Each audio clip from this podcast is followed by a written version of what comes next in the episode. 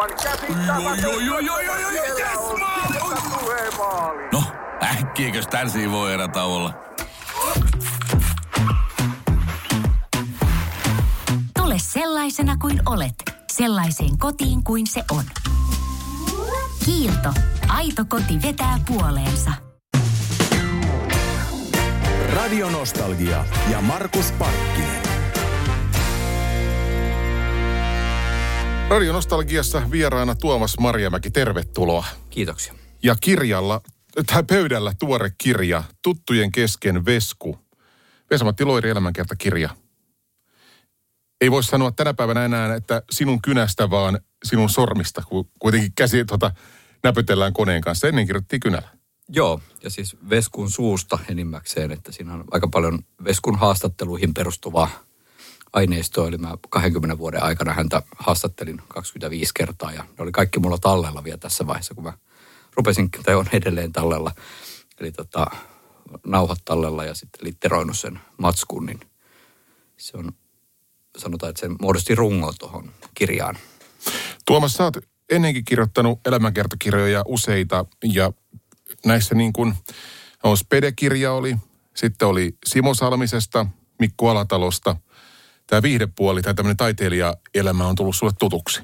Joo, mä oon vähän ajautunut siihen, että mä tavallaan huomaamattani erikoistunut noihin ton, ton puolen ihmisiin ja se on silleen jännä, että mulla on nämä kaikki, kaikki joista mä oon elämäkertoja tähän mennessä tehnyt, niin kaikki hahmot on myöskin niin kuin lapsuudesta lähtien ollut mukana, että mä katsoin pienenä Spedesouta ja Uuno Turhapuroja ja kuuntelin Mikko Alataloa ja nyt itse asiassa tällä hetkellä kirjoitan ensi syksyksi Irvin Goodmanista elämäkertaa ja, ja sitäkin tuli kuunneltua silloin aika paljon 80-luvulla, 90-luvulla. Sulla varmaan, Tuomas, mä uskon, että sä ehkä osaat yhtä semmoista asiaa analysoida pikkusen, mitä mä oon tässä vuosien varrella, kun erilaisia taiteilijoita on tavannut, niin, niin tulee yksi semmoinen sana mieleen monen kanssa. Erityisesti Vesamatti Loirista, niin sana karisma. Kyllä. Mitä se sun mielestä on, tai mi- miten, sen, miten se kuvailee? Se on hyvin vaikeaa kuvailla. Se on semmoinen ihminen, joka täyttää sen tilan saman tien, kun hän astuu paikalle. Veskun haastatteluissa oli erityistä se, että ensinnäkin häntä oli hyvin vaikea saada kiinni. Että oli se sitten, yritin suoraan hänen puhelimestaan saada kiinni jopa ennen kännykkäaikaa tai siinä vaiheessa, kun kännykät ei kauhean yleisiä. Niin hänellä oli yleensä puhelin kiinni ja mä laitoin, kun mä lähetin hänelle viestin, niin mä laitoin välitystiedot päälle, että mä näin, koska hän on avannut sen puhelimen ja, ja tota, ja sitten soitin heti perään, kun näin, että nyt se on siellä linjoilla. Mutta siis se siinä vaiheessa, kun haastattelu oli saatu sovittua, että nyt mä olen läsnä sulle, niin kuin se, semmoinen hetki. Me oltiin itse asiassa, me ollaan tällä hetkellä kaapelitehtaalla, niin me oltiin tuosta muutama, muutama tota asunto tonne päin Veskun kotona. Joskus vietin kokonaisen iltapäivän ja illankin siellä silleen, että kun Vesku oli asennoitunut siihen, että hän on nyt haastateltavana, niin hän todella oli läsnä. Ja silloin se oli semmoista käsin kosketeltavaa karismaa, että hän, hän niin kuin antoi itsestään ihan samalla tavalla kuin hän antoi sitten niin kuin teatterin lavalla muusikkona, laulajana ja tota, elokuvatähtenä ja tietenkin tota, jopa urheilijana. Urheilijankin pitää laittaa kaikki peliin, niin myös kaiken maailman taiteilijoiden. Tuomas Marimäki, kun sä oot tuota, erikoistunut elämänkertakirjoihin, niin voiko kenestä tahansa kirjoittaa elämänkerran, jos nyt puhutaan yleisesti niin kuin julkisuudesta tutusta henkilöstä? Kyllä ja itse asiassa mä sanoisin, että ihan ylipäänsä joka ikisestä ihmisestä kannattaisi tehdä elämäkerta, mutta täytyy miettiä se yleisö, että ei kaikkia elämäkertoja tarkoitettu koko kansalle tai koko maailmalle. Että jot- jotkut hahmot on semmoisia, niin kuin Vesamatti Loiri, että, että hän on viidelle miljoonalle suomalaiselle kuitenkin jollakin tavalla läheinen ihminen ja sitä on jossain vaiheessa ehkä saatettu karsastaa, mutta loppuvaiheessa ylipäänsä kaikki taisi tykätä Veskusta. Niin, niin tota, Veskussa on tietenkin, Vesku on ihan ilmiselvä, että hänestä voi kirjoittaa useammankin elämäkerran. Mutta tota, kyllä mä uskon, että silloin kun kunnioittaa sitä kohdettaan ja parhaiten kunnioittaa silleen, että kirjoittaa totuuden, kirjoittaa sellainen, minkälainen ihminen hän oikeasti on ollut. Että kaikki ne puutteineen ja vikoineen ja tietenkin onnistumisineen, niin silloin se, silloin elämäkerran saa tehtyä. Että se riippuu oikeastaan siitä asenteesta, että millä sitä on tekemässä. Voitaisko me taas vähän Voitais. risteillä? Joo. On ollut tosi pitkä talvi. Hei, onks meillä pääsiäisenä jotain? Ei, jos mentäis Tukholmaan tai Tallinnaan. Loistava idea. Syödään hyvin. Laivalla pääsee yhdessä taas keikallekin. Ui ja shoppailemaan. Seal to deal. Nyt merelle jopa 40 prosenttia edullisemmin. Tallingsilja.fi.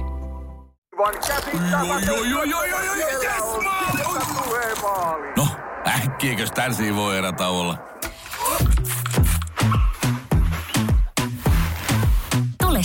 Sellaisena kuin olet, sellaiseen kotiin kuin se on. Kiilto. Aito koti vetää puoleensa. Radio Nostalgia. Aikaisemmin kun olet kirjoittanut muun muassa Simo Salmisesta ja Spedestä elämänkerrat ja nyt Vesku, niin tämähän on vähän niin kuin aika lailla samaa porukkaa ja hyvinkin paljon.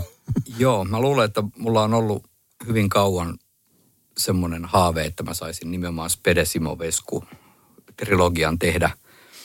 Mutta tota, aikanaan se kyllä lähti ihan vaan siitä Simosta liikkeelle. Eli, eli mulle, mä huomasin, Simo oli ollut aika paljon, aika huonossa kunnossa ja sitten yhtäkkiä luin jonkun lehtijutun, että Simo oli ollut pirteänä jossain hän oli muuttanut Saloon ja siellä sitten tota, saanut uuden elämän, niin mä soitin hänelle sitten ja ihan kokeilin kepillä jäätä, että tehdäänkö kirja ja Simo sanoi siihen, että no mikä ettei. Mutta hyvin pian sen jälkeen varmaan sitten tuli semmoinen ajatus, että voisi niin kuin, ehkä niin kuin Spede oli kaikkein vierain mulle, että, että niin kuin häneen tarttuminen oli isompi kynnys kuin Veskuun, jota mä oon periaatteessa passiivisesti tehnyt jo parikymmentä vuotta.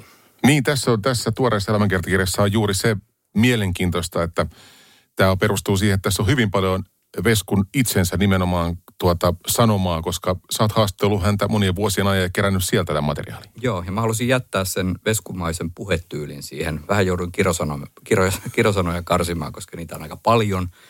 Mutta semmoinen niin veskun intonanssi, mikä tota, varmaan liittyy myös osittain siihen hänen karismaansa, että hänellä oli hyvin persoonallinen tapa puhua. Niin tota, halusin sen, siinä on mahdollisimman paljon niin kuin Veskun omia kommentteja, mitä hän on sanonut, vaikka ne ei aina välttämättä niin, niin paljon sisältöä toiskaan, mutta sen fiiliksen. Suuri on taiteilija Vesamatti Loiri, mutta suuri on myös kirja. Voisiko sanoa, että tämä on tiiliskivi? No mä yritin puristaa sen tuohon 470 sivuun. Vähän piti karsia, ettei tuli liian pitkä.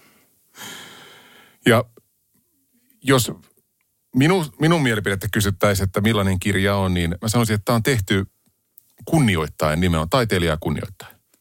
No ainakin se mulla itselläni on ollut sydämessä, että mä oon aina arvostanut ja kunnioittanut Veskua. Mutta toisaalta mä halusin siinä semmoista myös just sitä rehellisyyttä, että mä oman näkemykseni mukaan Veskun kirkkain tähti alkoi loistaa vasta tässä niin kuin 2000-luvun puolella. Et siinä, oli, siinä vaiheessa, kun mä tutustuin häneen vuonna 1998, niin totta kai Veskulla oli hirveä fanijoukko ja hän ei voinut silloinkaan vielä, itse asiassa silloin vielä pikkusen liikkui julkisilla paikoilla, mutta mä huomasin, että aika paljon tuli myös semmoisia soraääniä. Mä olin silloin esimerkiksi Iltasanomissa olin toimittajana ja mä sain Veskulta hyvän haastattelun ja sitten mä ihmettelin, kun siitä ei mennä laittaa etusivulle yhtään mitään ja sitten sanottiin, että ei nyt taas Veskua, että, että sitä on. Että justiinhan se oli vuosi sitten meillä jossain haastattelussa.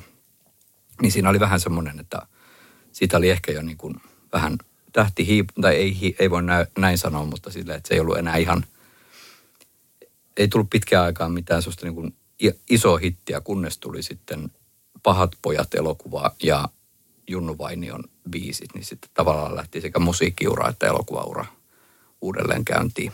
Niin siinä olisi tapahtu hyvin paljon. Joo, kyllä. Ja sitten se oli mun mielestä niin kuin koko loppuaika siitä eteenpäin, niin Vesku oli niin kuin, siitä tuli kerralla legenda.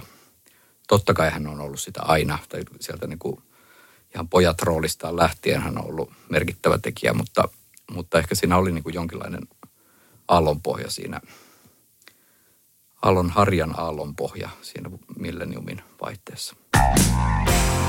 Radio Nostalgia.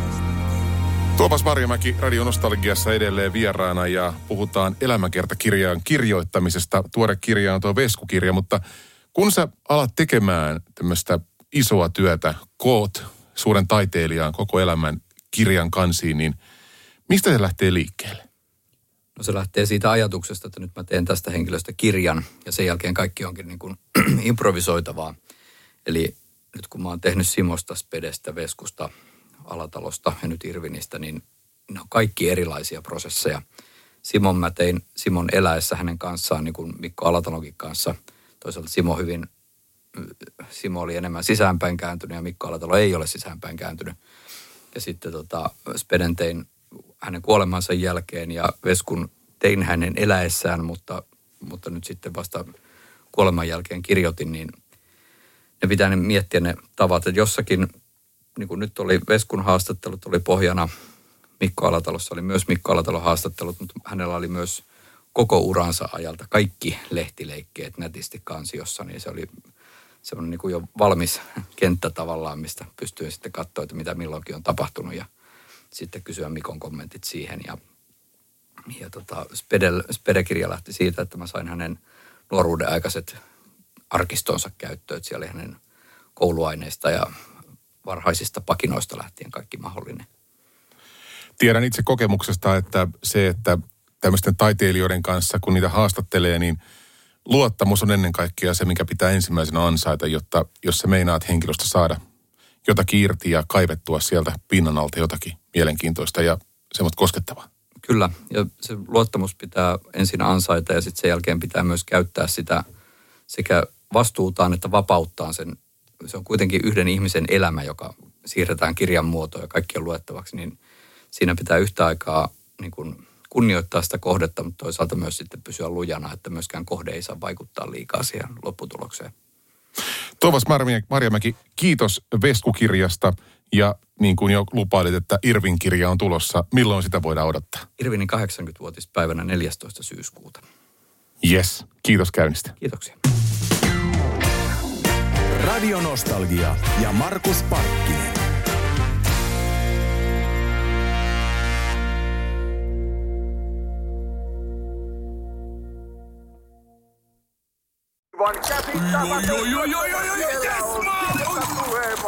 No, äkkiäkös tän voi erätauolla? Tule sellaisena kuin olet, sellaiseen kotiin kuin se on. Kiilto. Aito koti vetää puoleensa.